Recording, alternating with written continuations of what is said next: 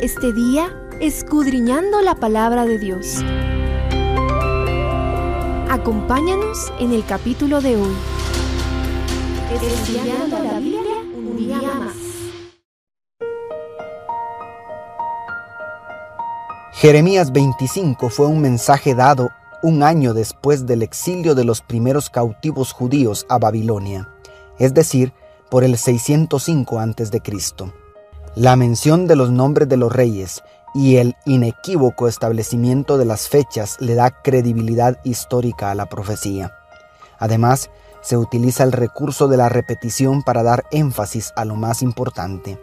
Exploremos aquello que se repite. Primero, la causa del desastre.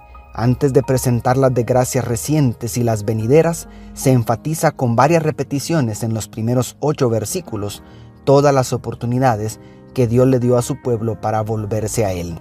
Para empezar, el ministerio de Jeremías ya llevaba 23 años entonces, según el verso 3. Además, Dios envió a varios otros profetas según el 4, y los versos 5 y 6 describen los persuasivos llamados ofrecidos. Cuatro veces declara el texto bíblico que el pueblo no quiso oír. En síntesis, la causa del desastre fue la persistente desobediencia a la voz profética. Del mismo modo, estamos soportando grandes desastres y vienen otros más graves. Esta generación está viendo el cumplimiento de lo que los profetas vieron en visiones y sueños.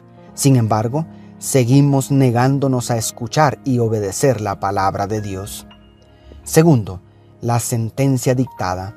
A partir del verso 8 se describe repetidas veces la devastación que vendría sobre Judá por medio de Babilonia.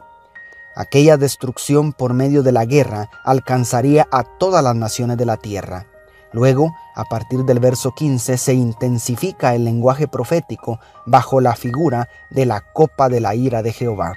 Algo muy importante es que Babilonia también recibiría la justa retribución por sus pecados.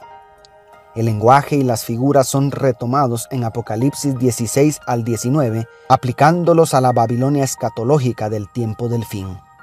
Esto nos advierte que la profecía tendrá un segundo cumplimiento en nuestros días, cuando sea derramada la copa de la ira de Dios sin mezcla de misericordia contra quienes hayan rechazado una y otra vez el llamado al arrepentimiento hasta cerrarse la puerta de la gracia.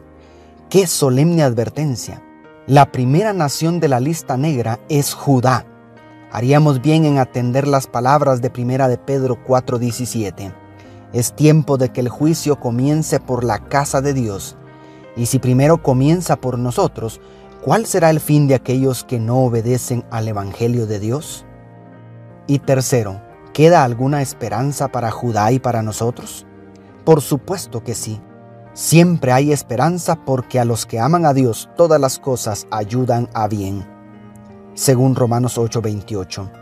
En primer lugar, debemos considerar que el enemigo recibió permiso de causar daño al pueblo de Dios, pero no más allá de los límites que le impone el único soberano.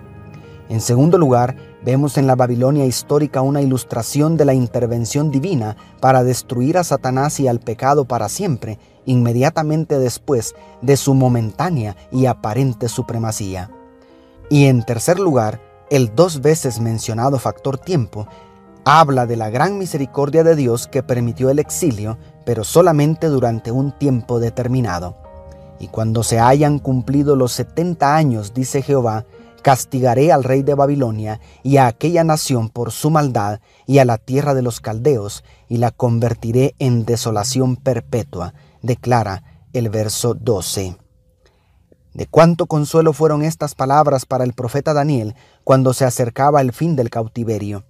De la misma manera, está determinado un tiempo de angustia para nuestros días, pero por causa de los escogidos, aquellos días serán acortados, dice Mateo 24, 22.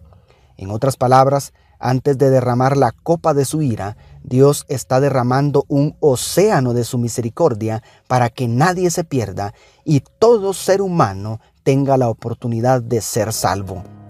La pregunta final es, ¿te negarás a escuchar como Judá? O le obedecerás a partir de hoy? Dios te bendiga, tu pastor y amigo Selvin Sosa.